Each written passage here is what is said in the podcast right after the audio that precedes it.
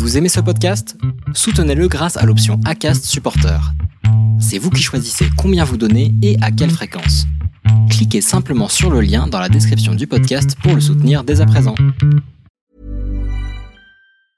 I'm Sandra, and I'm just the professional your small business was looking for. But you didn't hire me because you didn't use LinkedIn jobs. LinkedIn has professionals you can't find anywhere else, including those who aren't actively looking for a new job but might be open to the perfect role, like me. In a given month, over 70% of LinkedIn users don't visit other leading job sites. So if you're not looking on LinkedIn, you'll miss out on great candidates like Sandra. Start hiring professionals like a professional. Post your free job on linkedin.com/people today. Les déviations racontent les histoires de celles et ceux qui ont changé de vie. Pour nous suivre et ne rien manquer de nos actualités, rendez-vous sur notre site, abonnez-vous à notre chaîne YouTube, notre page Facebook, notre compte Instagram et suivez nos podcasts sur Acast. Tout de suite, un nouvel épisode, une nouvelle histoire, une déviation.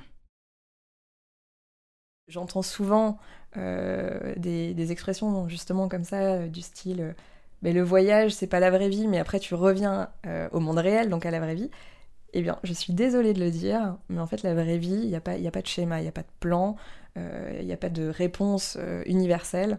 À nous de nous créer notre vraie vie, et si la vraie vie, euh, pour quelqu'un demain, c'est de vivre sur la route pendant 8 ans, 10 ans, bah, c'est la vraie vie.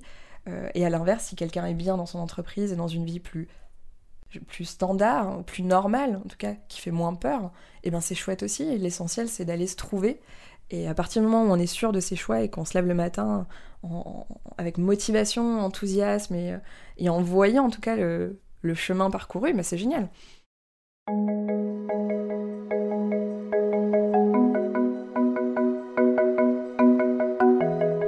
Encore un parcours qui claque. Hippocagne-Cagne, école de commerce, CDI dans une société de services informatiques parisienne, Sarah, à 28 ans, avait tout réussi.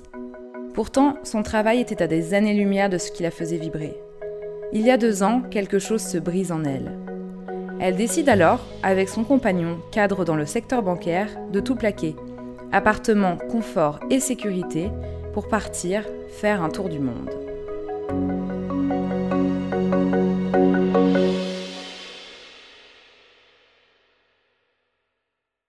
Je suis Sarah, euh, 29 ans, euh, alsacienne, de retour d'un tour du monde d'un an et demi et en quête, euh, de ma vie euh, idéale. Alors les bases de mon histoire, euh, c'est plutôt simple.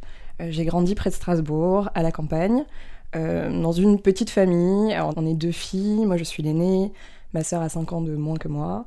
Et on a vraiment grandi dans une maison, dans le petit village, euh, entouré d'animaux, donc ça c'était hyper cool. Euh, tous nos voisins avaient euh, des chevaux, des moutons, des poules, donc j'ai vraiment, vraiment adoré cet univers.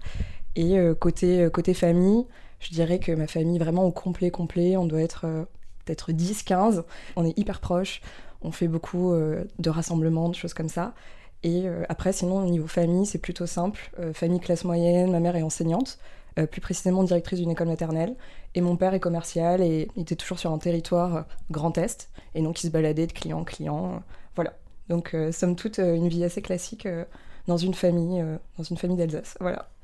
Je crois que petite, j'étais vraiment très curieuse, très curieuse, assez autonome, assez malicieuse. Ce qui revient souvent quand mes parents me rappellent un petit peu le passé, c'est euh, que j'avais du caractère, que je savais où je voulais aller, que j'étais une très bonne euh, négociatrice. Donc j'arrivais à les convaincre de m'acheter des trucs ou, ou de prendre des décisions qui n'allaient pas du tout dans leur sens et ça les faisait beaucoup rire. Alors je savais pas exactement ce que je voulais faire précisément, mais je savais que j'adorais les animaux. Donc euh, a priori, que ce soit vétérinaire ou un autre boulot, ben, il fallait qu'il y ait des animaux, quelque chose où ça bouge. J'adorais prendre l'avion aussi petite. Ensuite, euh, collège-lycée, je dirais que j'ai été un peu plus euh, effacée, un peu plus introvertie. En tout cas, au collège, euh, ça a peut-être joué, ou en tout cas, ça a dû influencer. Notamment en sixième, je me rappelle que j'avais vécu un peu de harcèlement scolaire à un moment. Et suite à ça, même si j'avais des amis en cours, ça se passait hyper bien. J'étais vraiment la bonne élève, euh, pas pénible, qui suit ce qu'il faut faire, qui fait les devoirs à temps, etc. Et c'est peut-être au lycée où ma personnalité aussi, j'ai commencé à voir l'évolution et que je sortais un petit peu du cadre. C'est qu'au moment de faire les grands choix, type euh, on arrive en première, faut faire un choix déjà, S, ES, L. euh, la question s'était pas vraiment posée, j'avais de bonnes notes, je suis allée en S. Euh, et à ce moment-là, ça a été un petit peu la découverte pour moi. Euh, j'étais à oh zut, en fait, mince, ça me plaît pas. Mais alors, ça me plaît pas du tout. Maths, physique, euh, sachant que j'ai toujours été plutôt littéraire, j'adore lire, j'adore écrire. Depuis toute petite, euh, j'ai des carnets que je remplis tout le temps d'histoires, de choses que je garde pour moi. Et à ce moment-là, vraiment, c'était la première fois que j'étais confrontée à une difficulté. Euh, les profs aussi étaient un peu abasourdis, du type, mais en fait, t'as des bonnes notes partout, mais sauf en maths et en physique, et ça n'accroche pas, qu'est-ce qui se passe? Et donc, ils ont décidé de manière assez originale, et ça m'allait, que j'allais passer en terminale ES sans redoubler. Donc, j'ai fait une première S, une terminale ES, qui s'est passée hyper bien. Euh, du coup, l'originalité, c'est que j'ai pas passé la SVT au bac, par exemple, donc plutôt drôle. Et euh, j'ai eu qu'une année d'écho. Mais en fait, euh, ça m'a suffi et ça s'est hyper bien passé. Bac avec mention, bref, problème réglé en apparence. Et là, à nouveau, le questionnement de qu'est-ce que tu fais après? Euh, J'hésitais, euh, j'avais deux choix, soit Sciences Po et éventuellement journalisme, c'était un petit peu mon rêve, et de l'autre côté, de me dire tu peux faire une prépa, parce que tout le monde va faire une prépa et qu'une prépa c'est quand même chouette. Et donc je suis partie en hippocagne-cagne en me disant bah, c'est trop bien, euh, tu fais un petit pas de côté par rapport à tous tes amis qui vont en prépa HEC, c'est déjà quelque chose, et tu vas enfin avoir le goût des lettres. Et déjà dans l'entourage, les gens rigolaient, ils me disaient alors tu as fait une première S, terminale ES et tu finis en prépa littéraire. Tu nous as vraiment fait tout le scope de ce que tu pouvais faire et, je trouvais que ça me ressemblait pas mal. C'était peut-être déjà une indication euh, voilà, de, la personne que j'étais en train de devenir. Alors l'hypocagne, euh, j'aime bien, mais euh, encore une fois, je me retrouve pas exactement à 100% dans, le schéma. Euh, je me retrouve avec des élèves ultra passionnés pour le coup, euh, qui savent vraiment dans quoi ils ont mis les pieds, qui lisent, c'est presque caricatural, mais de la poésie pendant les pauses, qui sont à fond, qui ont tous leurs auteurs préférés. Et moi, un peu comme un ovni, j'arrive là-dedans. Je sais que j'aime bien tout ça, mais sans non plus m'y dédier à 10 000%. Donc je prends ce qu'il y a à apprendre. La première année se passe bien. Euh, j'ai pas beaucoup d'interrogations. La seule chose, c'est que je sais que l'ENS, ça me parle pas, euh, ce sera pas pour moi, donc l'école normale supérieure, qui en fait est l'objectif euh, en sortant de la prépa littéraire. la deuxième année, ça se corse un peu. La prépa, c'est quand même un monde à part. On est dans une bulle où on nous répète qu'on est l'élite, qu'on va devenir voilà, des gens importants. et je me sentais un petit peu pas vraiment en phase en fait avec ce discours-là. Et la chose un peu marrante, c'est qu'en parallèle, j'avais un petit boulot étudiant. Euh, que j'avais commencé en fait après le baccalauréat et qui me plaisait bien. J'étais caissière dans un supermarché et c'est bête, mais ça me faisait vraiment du bien. Mes profs, quand ils l'ont su, mais horrifiés, du style, mais enfin, t'es en cagne et t'es caissière dans un supermarché à côté, mais ça, il faut travailler. Enfin, là, c'est plus le moment de perdre son temps. Euh, voilà. Et en fait, pour moi, c'était bénéfique parce que j'avais ce côté un petit peu de la dualité entre une bulle très théorique euh, et j'avais l'impression que c'était pas vraiment le vrai monde, la vraie réalité. Et à côté, mon job, beaucoup plus simple, où euh, oui, clairement, hein, le boulot est pas le plus simple et, pas le plus agréable par moment. Mais euh, je trouvais que ça correspondait mieux au monde réel, que c'était ça la vraie vie. Donc j'ai continué un peu là-dessus, entre les deux, en me disant, bon, c'est quoi la porte de sortie? Qu'est-ce que tu fais après? Et ça s'est décanté. Et à un moment, je me suis dit, ok, je sais, faut que je me rapproche de quelque chose de plus pratique. École de commerce. C'est large, euh, j'aurai euh, plein de possibilités, ça me laisse encore trois ans pour réfléchir à mon futur. Donc j'avais le sentiment d'avoir vraiment euh, trouvé la bonne chose pour moi. Et forte de ça, j'ai passé les concours et donc j'ai intégré une école de commerce. Je suis allée à Reims, donc maintenant ça s'appelle Neoma, à l'époque c'était Subdeco Reims, que j'ai intégré d'ailleurs non pas suite à la prépa directement, mais après une année que je qualifierais d'année passerelle, qui a été super chouette. Et donc j'ai trouvé une école à Paris qui proposait une année de bachelor, super chouette, en alternance, en entreprise, et de passer en fait euh, les concours euh, qu'on appelle tremplin ou les concours passerelles, et d'arriver en bac plus 3 en école de commerce. Et je vais enfin connaître ce monde de l'entreprise avec l'alternance, qui a l'avantage également de ne pas me faire payer les frais de scolarité. Et pour ma famille, je trouvais ça super chouette, euh, et pour moi aussi. Donc j'ai foncé là-dedans. Donc j'arrive à Paris à 21 ans, je connais personne, j'ai mis peut-être une fois un pied dans la capitale et je commence les cours dans cette école où le deal c'est euh, voilà, vous avez jusqu'à telle date, type euh, mi-octobre, pour vous trouver une alternance dans ce que vous voulez, hein, c'est ouvert, allez-y. On n'a pas énormément d'aide, on a quelques tuyaux pour nous indiquer, mais euh, voilà, c'est ouvert. Et là, je réalise, et c'est très drôle, je me retrouve en classe avec une trentaine d'élèves, seulement trois de prépa, dont moi, et tous les autres qui ont fait des IUT, fac, même des BTS parfois avec des reconversions. tous ont une expérience professionnelle, sauf nous trois, hormis mon petit job étudiant et il faut postuler dans les grandes entreprises parisiennes. Et forcément, en termes de CV, euh, même si on a la prépa sur, euh, comme petite ligne, ça fonctionnait pas. Donc j'ai passé des mois et des mois à candidater partout, à postuler en me disant mon rêve c'est les médias. Et ça fonctionnait pas, ça fonctionnait pas. Et au final, ça s'est décanté, je crois, une semaine avant la date butoir. J'étais contactée par TF1 qui m'a dit bon bah, banco entretien et de là j'ai eu un poste en alternance un an chez TF1 et donc pour moi c'était euh, le Graal, c'était le rêve. J'arrive dans les médias, euh, dans un milieu du coup dont j'ai toujours rêvé, par une porte qui n'était pas celle que j'avais imaginée d'abord et euh, ça y est la vraie vie commençait, la vraie vie concrète d'entreprise. À l'époque, en tant que en, tant que débutante là-dedans, oui, c'était sympa parce que euh, on arrive dans une entreprise quand même qui est connue, euh, qui est renommée, dans un milieu assez glamour, euh, on rencontre des célébrités dans l'ascenseur, on a des, privilèges de travailler là, salle de sport, super cantine, des rendez-vous intéressants, le boulot est pas super compliqué.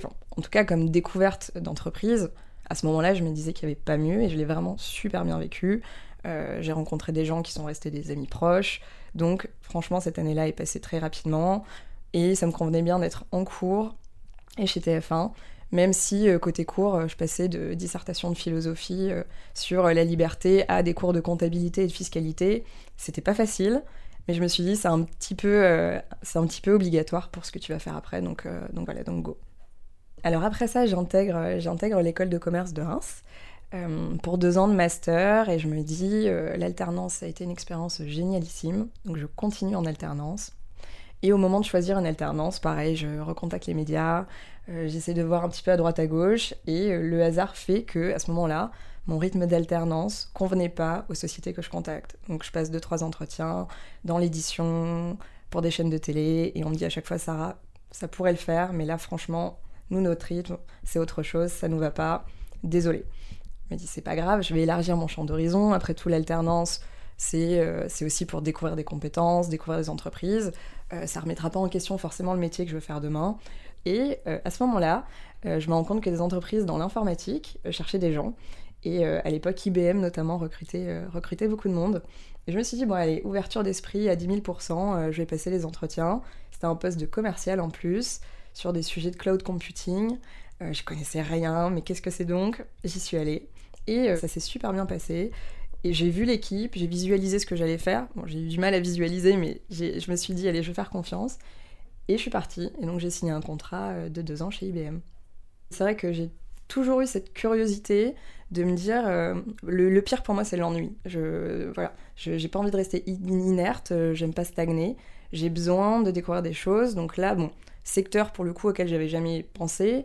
les ordinateurs et moi, ça faisait deux, mais c'est pas grave c'est une expérience et puis pour le coup c'est aussi une belle société. Donc je fonce et, euh, je l'ai pas je l'ai pas regretté. Après IBM euh, j'ai encore mon échange mon échange à l'étranger à faire euh, dans le cadre de mon master.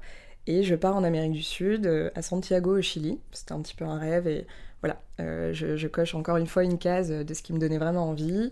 Je passe six mois là-bas c'est génialissime. J'apprends à découvrir un pays une culture un continent aussi parce que je voyage à droite à gauche dans les pays voisins euh, les six mois passent super vite et euh, là je reviens. Il me reste quelques mois pour finir mon master 2 et surtout euh, il faut que je commence les recherches d'un CDI. Donc j'arrive dans cette phase pas fun. Je déprime un peu, je me rends compte que j'ai pas spécialement envie de postuler, je m'écoute pas et je me dis bon allez tu fonces.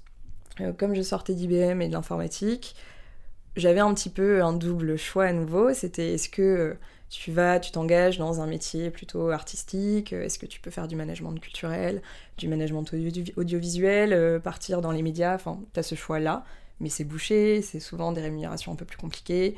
Si t'as pas le réseau pour, ça peut être challenging. Et de l'autre côté, euh, tu as eu deux ans derrière toi où tu as appris plein de choses dans un secteur ultra porteur, un secteur masculin, mais justement, peut-être que le fait d'être une femme, si tu bosses bien, ça peut t'amener à des endroits auxquels tu n'avais pas songé à ce moment-là, bah, j'ai réfléchi de manière rationnelle et je me suis dit, bah, je vais aller dans le secteur euh, qui est en pleine croissance et dans lequel il y a plein de boulot. Et donc j'ai été recrutée euh, en cabinet de conseil et j'ai démarré euh, mon premier CDI en tant que consultante pour un super cabinet parisien.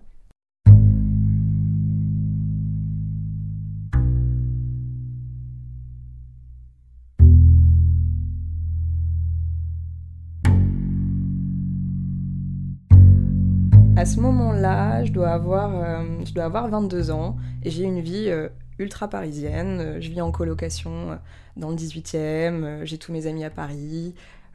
j'ai vraiment cette, cette vie un peu cliché, boulot, apéro, dodo, métro aussi. Et, et en fait, ce, premier job va pas durer longtemps. il va, pour le coup, il va vraiment pas durer longtemps parce que je, je démarre avec tous mes rêves et l'impression d'avoir accompli un truc de fou. En plus, les entretiens s'étaient super bien passés, donc j'avais aucun doute. Et je tombe un peu de ma chaise en me rendant compte euh, de la réalité concrètement du, job de consultant, en plus en informatique, sur les sujets euh, voilà, que j'adressais. Je me rends compte que j'aime pas du tout ça. Et qu'il y a une pression énorme dans ce milieu-là, euh, presque brute dans la manière de manager, qu'il faut tout de suite au niveau rendement être super efficace, en même temps être discret, savoir avoir l'intelligence avec les clients. Et euh, donc euh, avant la fin de la période d'essai, d'un commun accord, euh, c'est terminé. Et je m'en vais. Mais je m'en vais non pas en me disant, et c'est peut-être encore là une erreur, tiens, vraiment l'informatique, peut-être que c'est un petit signe que c'était pas le bon secteur. Non, ça je le vois pas encore. Je me dis juste, bon, tu étais consultante, avant tu étais commerciale et t'adorais ça. En fait, il faut que tu sois commerciale en cabinet de conseil, c'est ça. Donc je postule dans un autre cabinet de conseil et je deviens commerciale. Et là, en termes de job, en tout cas, de périmètre, de responsabilité, ça me va bien. Euh, je m'éclate sur le plan du job. En plus, j'ai un peu vu ce que c'était d'être consultant. Donc je suis hyper dans l'empathie et dans, c'est pas grave, je vais un peu chouchouter mes équipes euh, et, puis ça va bien se passer. Et je reste deux ans dans ce cabinet. Euh, sur le coup, en tout cas avec le recul, le job était, était, vraiment intéressant. Si je parle juste du pro. maintenant, ce qui m'a gêné, c'est que mine de rien, c'est un milieu qui reste très archaïque très traditionnel, masculin, toujours, c'est l'informatique. Au fond, même si le job est sympa, je partage pas forcément les valeurs de la société, je partage pas les valeurs du management, que mes collègues sont à l'opposé de ce que je suis dans la vie privée, euh, souvent des milieux plutôt bourgeois, plutôt cathos, euh, avec euh, de fortes idées sur ce que doit être le monde, la société, euh, bah, des moqueries aussi sur les femmes. Euh, il y a quelques consultantes qui passent souvent dans l'open space. Euh, voilà, dès qu'elles sont parties, ça rigole dans tous les sens. Et moi, un peu là au milieu, à me dire mon Dieu, mais qu'est-ce que je fais là? Et en même temps, pas la force ou peut-être pas le courage de dire mais, mais non, enfin stop. Et donc juste, voilà, je constate. Je prends du recul, je constate et je continue mon boulot. Jusqu'au moment où je me dis, bon là, ce cabinet de conseil, et un des déclics, euh, en tout cas une phrase qui est restée, euh, je me souviens notamment qu'à l'époque, euh, deux de mes collègues qui étaient dans mon dos étaient morts de rire, enfin étaient vraiment ultra étonnés, choqués, je sais pas, parce qu'une de leurs amies, connaissances d'école venait de lâcher tout, venait de tout lâcher, son job, sa vie, pour devenir prof de yoga en Inde. Et je les entendais glousser, mais vraiment, mais morts de rire à l'arrière, à se dire, mais oh là là, mais quelle idiote, mais qu'est-ce qu'elle fait de sa vie? C'est une catastrophe. Et, je me disais, mais, c'est fou. Mais moi, je pense tout l'inverse. Mais c'est génial ce qu'elle fait, cette nana. Alors, ça peut être cliché, on peut se dire que c'est à la mode, partir en Inde, faire du yoga. Mais sur le fond, je trouvais que cette nana, c'était top. Et je me suis un peu dit dans un coin de ma tête, mais euh, bon, ils rigolent, ils rigolent. Ils auront la vie qu'ils auront.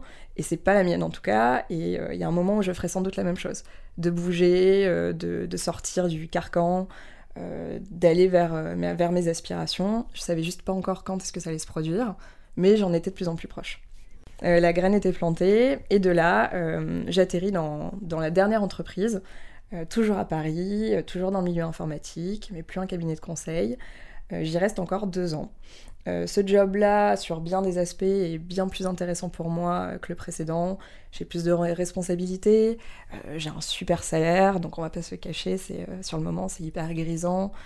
J'arrive à un niveau de salaire que n'ont même pas mes parents en fin de carrière aujourd'hui, donc sur le moment je me dis waouh, quand même, j'ai à l'époque j'ai 23-24 ans, je fais partie des privilégiés. en termes d'horaire, c'est plutôt libre, on est dans un esprit start-up. Donc je trouve quand même des choses qui m'intéressent là-dedans et euh, je vais y passer deux ans de manière somme toute agréable, si ce n'est euh, qu'au bout, euh, bout de quelques mois, une énorme réorganisation arrive dans l'entreprise que je n'avais pas du tout imaginé, que personne n'avait envisagé. De là, mon directeur commercial se fait remercier, c'était lui qui m'avait recruté, on s'entendait très bien, et une nouvelle organisation au niveau international se met en place, et on m'annonce du jour au lendemain que mon directeur ne sera donc plus à Paris, mais un Américain que je ne connais pas euh, au fin fond des États-Unis, et qu'à partir de là, euh, les réunions se feraient en conf call, avec le décalage horaire et qu'il faudrait s'y faire, et que parfois ce monsieur viendrait nous rendre visite, mais que globalement on resterait euh, très autonome à Paris. Voilà, et donc du jour au lendemain, je passe d'un directeur en présentiel face à moi à une personne inconnue au fin fond des États-Unis. Et ça m'a semblé vraiment absurde. mais c'est vraiment de le vivre au quotidien qui est devenu absurde. Et euh, je pense que ça a été peut-être le déclic final pour engager quelque chose et sortir euh, de ce processus de, salariat, de Paris, euh, de l'informatique, de ma vie. beaucoup de mes collègues d'ailleurs sont partis avant que je ne parte. Et je pense que c'était vraiment voilà, le bon moment pour moi de me dire ok, go.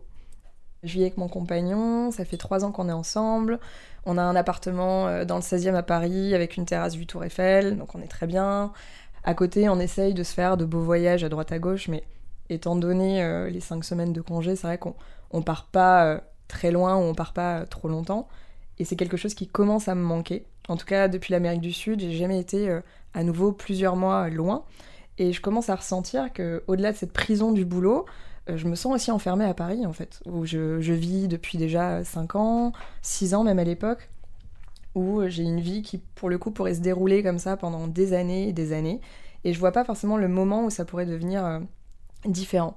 Et mon compagnon non plus. Et donc, à force d'en parler et de se dire, bon, là, il y a peut-être un souci, on s'est dit tous les deux, mais tiens, euh, et si on partait pas voyager? Et euh, si on partait voyager, ce serait dans combien de temps?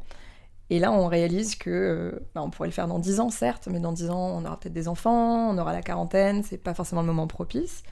Et euh, on a souvent tendance sur des rêves ou, des fantasmes à se dire plus tard, ce sera quelque chose que je ferai dans quelques années. Oui, mais ces quelques années, c'est quand?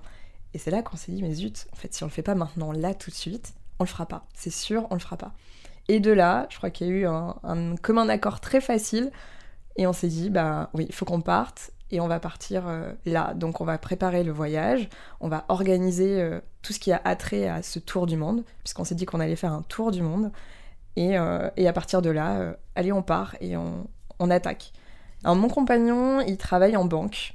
Donc il a un petit peu le même genre d'enjeu que moi au quotidien, c'est-à-dire euh, un management qu'il ne comprend pas toujours, des missions qui ne l'intéressent pas particulièrement, et cette insatisfaction de faire quelque chose qui n'a pas forcément du sens et qui pourrait faire tout autre chose. Il ne sait pas quoi encore à ce moment-là qu'il pourrait faire tout autre chose, mais que ce n'est pas ce boulot qu'il est en train de faire là tout de suite. Euh, moi, finalement, ça me semblait évident euh, de par le fait d'avoir voyagé en Amérique du Sud. Je sentais que, à la fois, j'avais envie de retourner là-bas, mais de découvrir aussi d'autres endroits que je ne connaissais pas. J'ai toujours eu cette curiosité du monde, donc ça semblait presque évident. Et euh, pour mon compagnon, c'était aussi, allez, pour une fois, on va arrêter de, de trop réfléchir, on va arrêter de planifier notre vie à un an, cinq ans, dix ans, ce qu'on a tous tendance à faire. On a sans doute besoin de prendre du recul. Le recul passera pour nous par le voyage. Et ça permettra peut-être euh, d'apporter aussi d'autres champs des possibles à notre couple et à nous en tant qu'individus, donc à, chacun de nous deux. On commence à en parler globalement un an avant d'être parti, à peu près. Il va quand même falloir préparer un minimum, que ce soit au niveau euh, finance, que ce soit au niveau itinéraire, que ce soit au niveau boulot, au niveau déménagement. Donc on identifie les grandes étapes euh, pour partir et pour se délester de notre vie. Et puis on commence à en parler autour de nous aussi et à recueillir les premiers avis des amis, de la famille, qui sont souvent étonnés, ça c'est le moins que je puisse dire, vraiment surpris dans le sens de euh, comment est-ce que vous pouvez quitter cette vie-là alors que euh, c'est quelque chose auquel tout le monde aspire. Et c'est aussi l'accomplissement de toutes ces études que vous avez pu faire. Vous êtes dans un super job, en CDI, avec des bons salaires, à Paris, vous avez un super appart pourquoi remettre tout ça en question? Donc à ce moment-là, euh, nous, on n'avait pas vraiment de doute, hein, on savait qu'on voulait partir. On a eu parfois des interrogations, est-ce qu'on fait le bon choix? Mais dans tous les cas, on savait qu'on allait partir. Et donc on s'est dit, allez, euh, on va fixer telle somme. Euh, là, pour le coup, on s'était un peu renseigné sur les sites de voyage, euh, sur les personnes qui revenaient de tour du monde. On a beaucoup, euh, on a passé des heures sur internet à essayer de faire un petit peu un, benchmark de ce qui se faisait. Et on s'est dit, bon, on se fixe telle somme, on essaye de l'obtenir. On a euh, tant de mois devant nous. On se disait qu'on avait entre six mois et un an potentiellement, hein, en fonction de notre patience et de notre tolérance encore sur le métier qu'on faisait et sur notre vie. Mais on adaptera l'itinéraire s'il le faut, la manière de voyager, et on essaiera de, trouver en nous des ressources pour réussir à tenir avec ce budget-là et finalement, si on tient que 6 mois, ben, ce sera déjà 6 mois. Si on tient un an, c'est un an. Et si on tient plus, ce sera plus.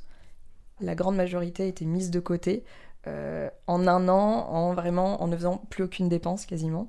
Euh, on s'est rendu compte qu'on faisait beaucoup d'achats compulsifs, qu'on a arrêté. On a réduit les sorties, on a réduit les consommations. Bref, on a vraiment mis de côté euh, un maximum.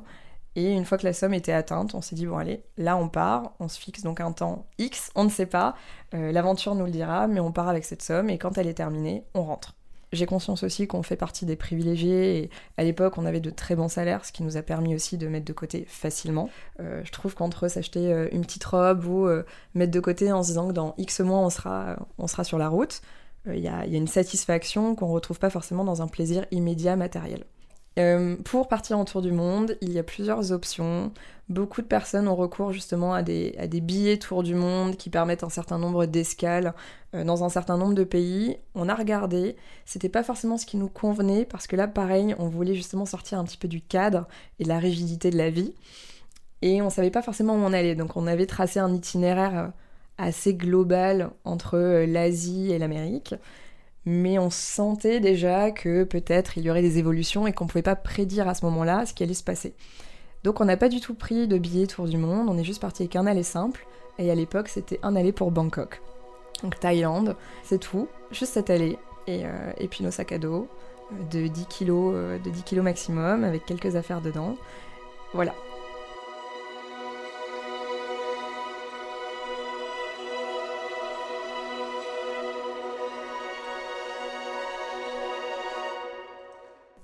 On a atterri à Bangkok, c'était fin janvier 2019.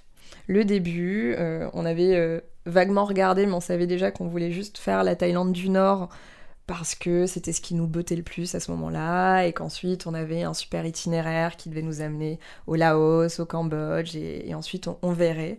Et puis finalement, les choses se sont pas passées comme prévu parce qu'on a adoré la Thaïlande et qu'on est effectivement remonté quasiment jusqu'au Laos. Euh, et, à ce moment-là, les rencontres ont fait qu'on s'est dit tiens, si, euh, si on allait en Indonésie. Et donc on n'est pas allé au Laos et on a atterri en Indonésie.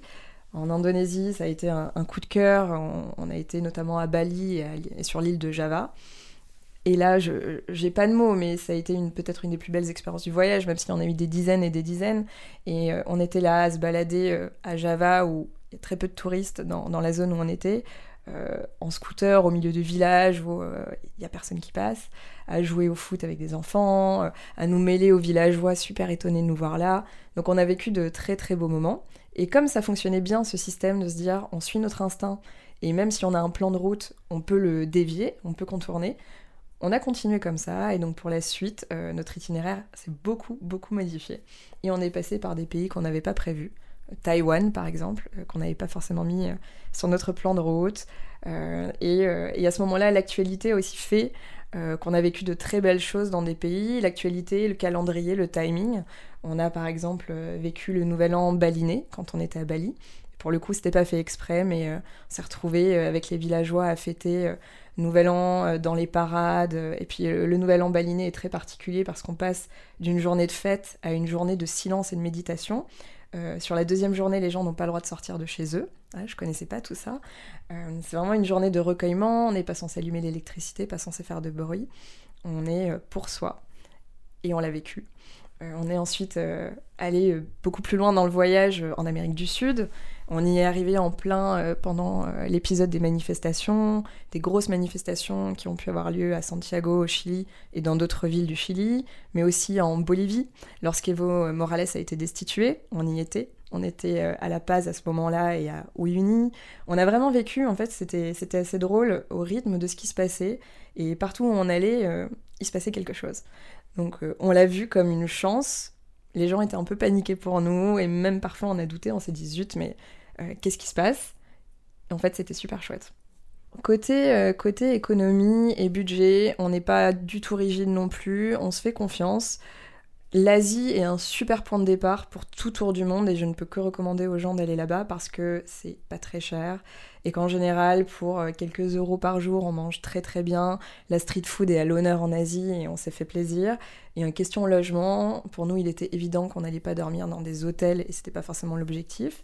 Donc on était essentiellement en auberge de jeunesse ou en chambre d'hôte. Euh, parfois, on a eu des logements plus insolites, type euh, Airbnb, euh, sur quelques petites choses qui nous intéressaient, mais globalement, c'était essentiellement auberge de jeunesse et chambre d'hôte et, aller en fait au plus près de, des habitants, de ce qu'on pouvait voir. c'est quelque chose qui permet sur la durée, en tout cas, de se projeter. On faisait des estimations et on se rendait bien compte que à ce rythme-là, en tout cas, on tiendrait bien un an sur la route. Donc pas d'inquiétude, et toujours à se dire, le jour où on n'a pas de sous, c'est pas grave, on rentre, on se laissera de quoi payer un billet d'avion, et on rentre, et la vie d'après, on verra. Alors la chance qu'on a eue également et qui nous a peut-être euh, apporté un filet de sécurité, c'est qu'on a tous les deux essayé d'avoir euh, une rupture conventionnelle en partant. Et c'était le cas, on a réussi tous les deux à l'obtenir. On n'est pas du tout parti en se disant, euh, voilà, on a l'argent du chômage, chouette, on part en voyage. Non, c'était, on met de côté, on a notre projet. Par contre, au retour, on ne sait pas ce qu'on va faire. Et sans doute qu'on aura une reconversion professionnelle, l'un ou l'autre, les deux. Et à ce moment-là, ce sera peut-être bien de pouvoir s'inscrire côté Pôle emploi. Et on a gardé ça vraiment comme un filet de sécurité pour la suite.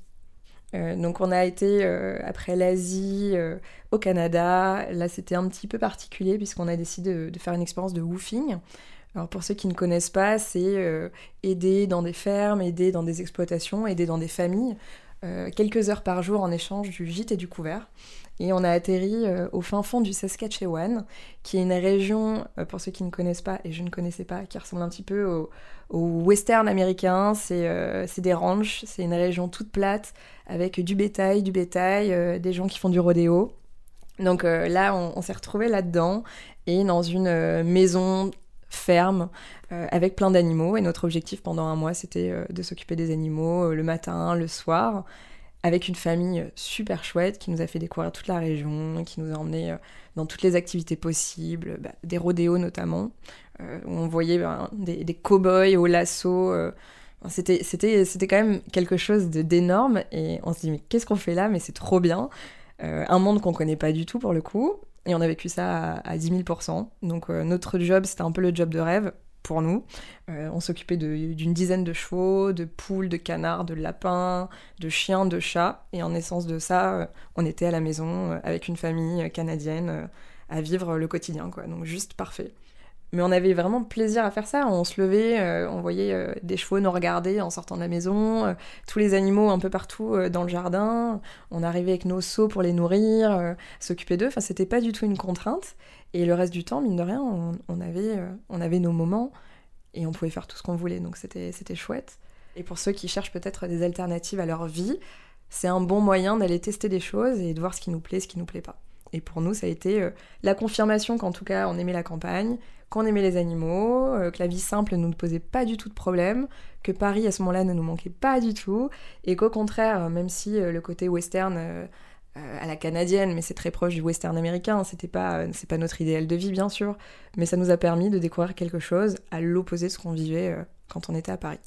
Finalement, on construit une vie sur quoi? En se, disant, en se disant que c'est la vie idéale que la société que la société nous met un petit peu en tête, en se disant que c'est la vie idéale pour beaucoup de gens, et on découvre qu'on ne se connaît pas si bien que ça, ou en tout cas qu'on croyait se connaître, qu'on s'est souvent ignoré, qu'on a souvent mis de côté les pensées qui pouvaient surgir, euh, du type euh, est-ce que tu as vraiment envie de faire ça? Est-ce que euh, ton rêve ce n'était pas de faire autre chose? Mais comme on a tendance à rationaliser aussi, puis la société nous l'impose un peu, c'est vrai qu'il est facile de mettre les rêves et on va dire ce qu'on peut appeler un petit peu des chimères de côté et se dire non, la vraie vie, c'est ça, la vraie vie, c'est le boulot stable, c'est l'appartement, c'est l'achat immobilier, c'est les enfants, etc. Alors qu'en fait, il y a peut-être une autre vie qui est possible et qui colle aussi à la vraie vie, mais à nous de créer cette vraie vie-là. J'entends souvent euh, des, expressions justement comme ça, euh, du style euh, mais le voyage, c'est pas la vraie vie, mais après tu reviens au monde réel, donc à la vraie vie. Eh bien, je suis désolée de le dire, mais en fait, la vraie vie, il n'y a, a pas de schéma, il n'y a pas de plan, il n'y a pas de réponse universelle à nous de nous créer notre vraie vie. Et si la vraie vie, euh, pour quelqu'un demain, c'est de vivre sur la route pendant 8 ans, 10 ans, bah, c'est la vraie vie. Euh, et à l'inverse, si quelqu'un est bien dans son entreprise et dans une vie plus, plus standard, plus normale, en tout cas, qui fait moins peur, et eh bien c'est chouette aussi. L'essentiel, c'est d'aller se trouver. Et à partir du moment où on est sûr de ses choix et qu'on se lève le matin avec motivation, enthousiasme et, euh, et, en voyant en tout cas le, chemin parcouru, mais bah, c'est génial. Il n'y a, pas, a pas de vérité universelle. Et ça, je pense que je l'ai vraiment compris sur la route. Étonnamment, euh, la relation de couple euh, s'est très bien passée. On avait un petit peu peur, on appréhendait en partant, je pense que c'est normal. Euh, rien qu'en évoquant le sujet avec nos amis, avec la famille, on nous disait souvent Ah, c'est peut-être un peu qui tout double cette histoire, passer un an sur la route ensemble à vous voir H24, ça passe ou ça casse. Et nous-mêmes, on s'est dit Bon, bah ça passe ou ça casse. Et c'est passé, c'est même très très bien passé. Euh, et ce qui est drôle, c'est qu'aujourd'hui, au vu de l'actualité, du confinement dont on sort euh, tout juste, euh, c'est revenu dans les médias ce côté les couples qui se découvrent pendant le confinement, parce que c'est vrai qu'on ne se connaît jamais à 100%, d'autant plus lorsqu'on a un rythme de vie où on se voit le soir, on se voit le week-end. Mais nous, on l'avait déjà vécu cette forme de confinement-là sur la route pendant un an et demi, parce qu'on passait 24-24, 7 jours sur cet ensemble. Alors oui, il y a des moments d'exaspération, il y a des moments de fatigue aussi, on a moins de patience, mais surtout, c'est une espèce de vérité comme ça où on découvre l'autre dans tout type de situation, des plus farfelus euh, aux plus risqués, parfois à des peurs, à des angoisses. on, se découvre vraiment sans filtre. Et en tout cas, pour nous, ça a été un petit peu l'assurance de se dire si on a résisté à ça et euh, que notre amour a, tant évolué, on est prêt pour, euh, pour plein d'autres projets et on est prêt pour, on est prêt pour de, longues années en tout cas. Au moment du Covid, on est au Mexique. il nous reste à peu près 2-3 mois de voyage. On est quasiment sur la fin. On rêve euh, de poursuivre euh, au Guatemala et de terminer notre voyage au Belize. Et on commence à se rendre compte euh, que le Covid arrive en France. À ce moment-là, grosse inquiétude de la part de la famille, et c'est normal. la famille essaye de savoir où on est, comment ça se passe pour nous, sauf que comme il y a eu ce décalage qu'on a vu dans l'actualité entre les différents continents, en Amérique à ce moment-là et au Mexique, il n'y a pas de cas, voire très peu de cas. C'est pas du tout un sujet, on parle d'une petite grippe euh, en Europe, rien de bien méchant, la vie continue. On suit quand même ça de près, mais en se disant, n'y a pas forcément d'intérêt à rentrer là tout de suite, puisque la situation se dégrade en France, et que nous, de notre côté, il n'y a pas de situation pour le moment. Donc on reste dans, euh, voilà, on reste dans ce flou, peut-être une dizaine de jours, deux semaines, et on a comme cet instinct, cette intuition, on se dit, bon, bah, le Guatemala, on devait passer la frontière là, on va peut-être pas passer, on attend de savoir. On a très bien fait puisque quelques jours après, le Guatemala a annoncé la fermeture des frontières aux Français et à tout touriste euh, étranger. Donc là, on s'est dit, bon, là, ça se corse un petit peu, on va rester et on attend de voir. Et comme la situation s'est dégradée très rapidement en France, il a fallu de notre côté prendre une décision très rapidement. Et à partir du moment où on s'est rendu compte que c'était vraiment sérieux et qu'on passait au stade de, quand même de pandémie, alors qu'à un moment c'était difficile de, parler de tout ça au niveau gouvernement, on s'est dit, bon, euh, là, le temps n'est plus forcément au voyage, ne serait-ce que parce que ça nous semble pas prudent, ça nous semble plus euh, opportun, parce qu'on va perdre de l'insouciance là-dedans. Euh, on a aussi notre famille en France, donc on était concernés. Donc le jeu en valait pas la chandelle, et on s'est dit, ok, on rentre. Sauf que rentrer n'a pas été une mince affaire, et donc on a fait partie de ces nombreux Français qui ont éprouvé de nombreuses difficultés pour rentrer sur le territoire. Et on a fini par rentrer fin mars. Il me semble qu'à ce moment-là, la France était confinée depuis deux semaines. Donc on est arrivé euh, à l'aéroport euh, à Roissy, dans un Paris euh, désert, extrêmement étrange. On était un petit peu déconnecté, on comprenait pas trop. C'était, c'était quand même très particulier comme ambiance. Et puis il y avait eu tout le stress à l'aéroport, d'être avec beaucoup d'étrangers qui souhaitaient rentrer, dans des conditions de sécurité, de distanciation qui n'étaient pas du tout optimales on savait pas en plus où était le Covid à ce moment-là, donc on avait même des tendances un peu parano, euh, parce qu'on voyait quelqu'un tousser à côté, euh, des gens qui avaient pas de masque. Voilà, on était un peu prudent, fatigué, stressé, et on avait hâte de rentrer. Et puis on est rentré. Et à partir de là, ça s'est précipité puisqu'on allait se, se, confiner euh, chez mes parents en Alsace. Et donc on est passé du fin fond du Mexique dans le Chiapas à le petit village de mes parents en Alsace. Voilà. Alors, comment est-ce qu'on se réintègre quand on a fait un tour du monde? On prend des décisions pour sa vie future, en l'occurrence, ça fait quelques mois déjà, euh, même si on n'avait pas envisagé de rentrer si tôt, qu'on est à peu près sûr de ce qu'on veut, et on sait déjà que la vie à Paris, euh, c'est fini. Voilà, on y a passé de très belles années, mais on aspire à autre chose, et je pense que que ce soit le Canada ou d'autres moments du voyage, on a vraiment pu identifier qu'on aimait euh, la nature, le calme, la campagne. Donc pour le moment, on aspire à un déménagement en Bretagne, si tout se passe bien, et à une petite maison en bord de mer. Pas forcément quelque chose de trop grand, mais juste un, voilà, un petit cocon pour nous euh, dans la nature et un endroit où on puisse éventuellement créer de nouveaux projets. Et après, sur le plan euh, professionnel, pour ma part, je sais que l'écriture avait toujours été un sujet dans ma vie, toujours quelque chose d'important, mais je le gardais pour moi. Ça relevait, euh, ça relevait de l'ordre de l'intime. Et avec le voyage, j'ai eu ce côté de j'assume enfin qui je suis, et donc je veux aussi assumer mes écrits. Et à partir de là, j'ai euh, voilà, écrit quelques articles sur le site Medium. On a eu un, blog de voyage qu'on a créé sur lequel on a partagé pas mal d'articles sur, sur les pays traversés. Et j'ai vraiment pris plaisir à faire ça. Donc peu importe le projet professionnel que je vais avoir au niveau, au niveau global, je sais que l'écriture va rester quelque chose et euh, que ça me mènera peut-être quelque part. Et à côté de ça, on a une envie euh, très récente de, création de société, d'entrepreneuriat. Euh, on, est en, voilà, on est en plein là-dedans avec mon compagnon, donc c'est sans doute trop tôt pour, pour aborder le sujet, mais on a peut-être trouvé là quelque chose qui nous motive à 3000%, qui soit au cœur de nos valeurs et de qui on est profondément. Donc le salariat pour le moment c'est loin, Peut-être qu'on y retournera, peut-être pas. Euh, et, j'avoue qu'on a vraiment envie de tester à fond les options qu'on a devant nous aujourd'hui et cette liberté, quitte à se planter. Mais euh, même si on se plantait demain, ce que je ne souhaite pas bien sûr, ce serait juste super de se dire bon bah on est allé au bout de, nos rêves et de nos aspirations, on a essayé. Et ça nous a appris ça, ça et ça. Et du coup, grâce à cet apprentissage, à cette meilleure connaissance de nous-mêmes, eh ben notre vie, euh, voilà, notre vie prend un autre tournant, ou en tout cas un autre chemin. Alors, pour les 10 ans à venir, euh, je me souhaite de continuer à m'écouter, quelque chose que, je fais depuis très récemment. Euh, et euh, c'est, je pense, en tout cas, peut-être la partie la, plus, la plus essentielle de toutes.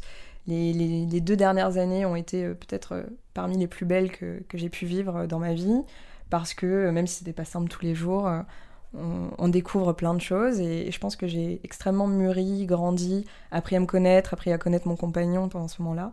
Et je souhaite que, que ça puisse continuer comme ça.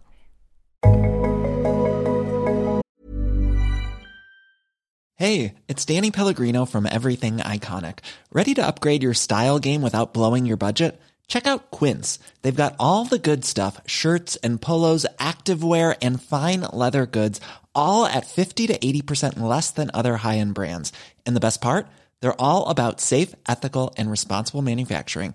Get that luxury vibe without the luxury price tag. Hit up quince.com slash upgrade for free shipping and 365 day returns on your next order. That's quince.com slash upgrade.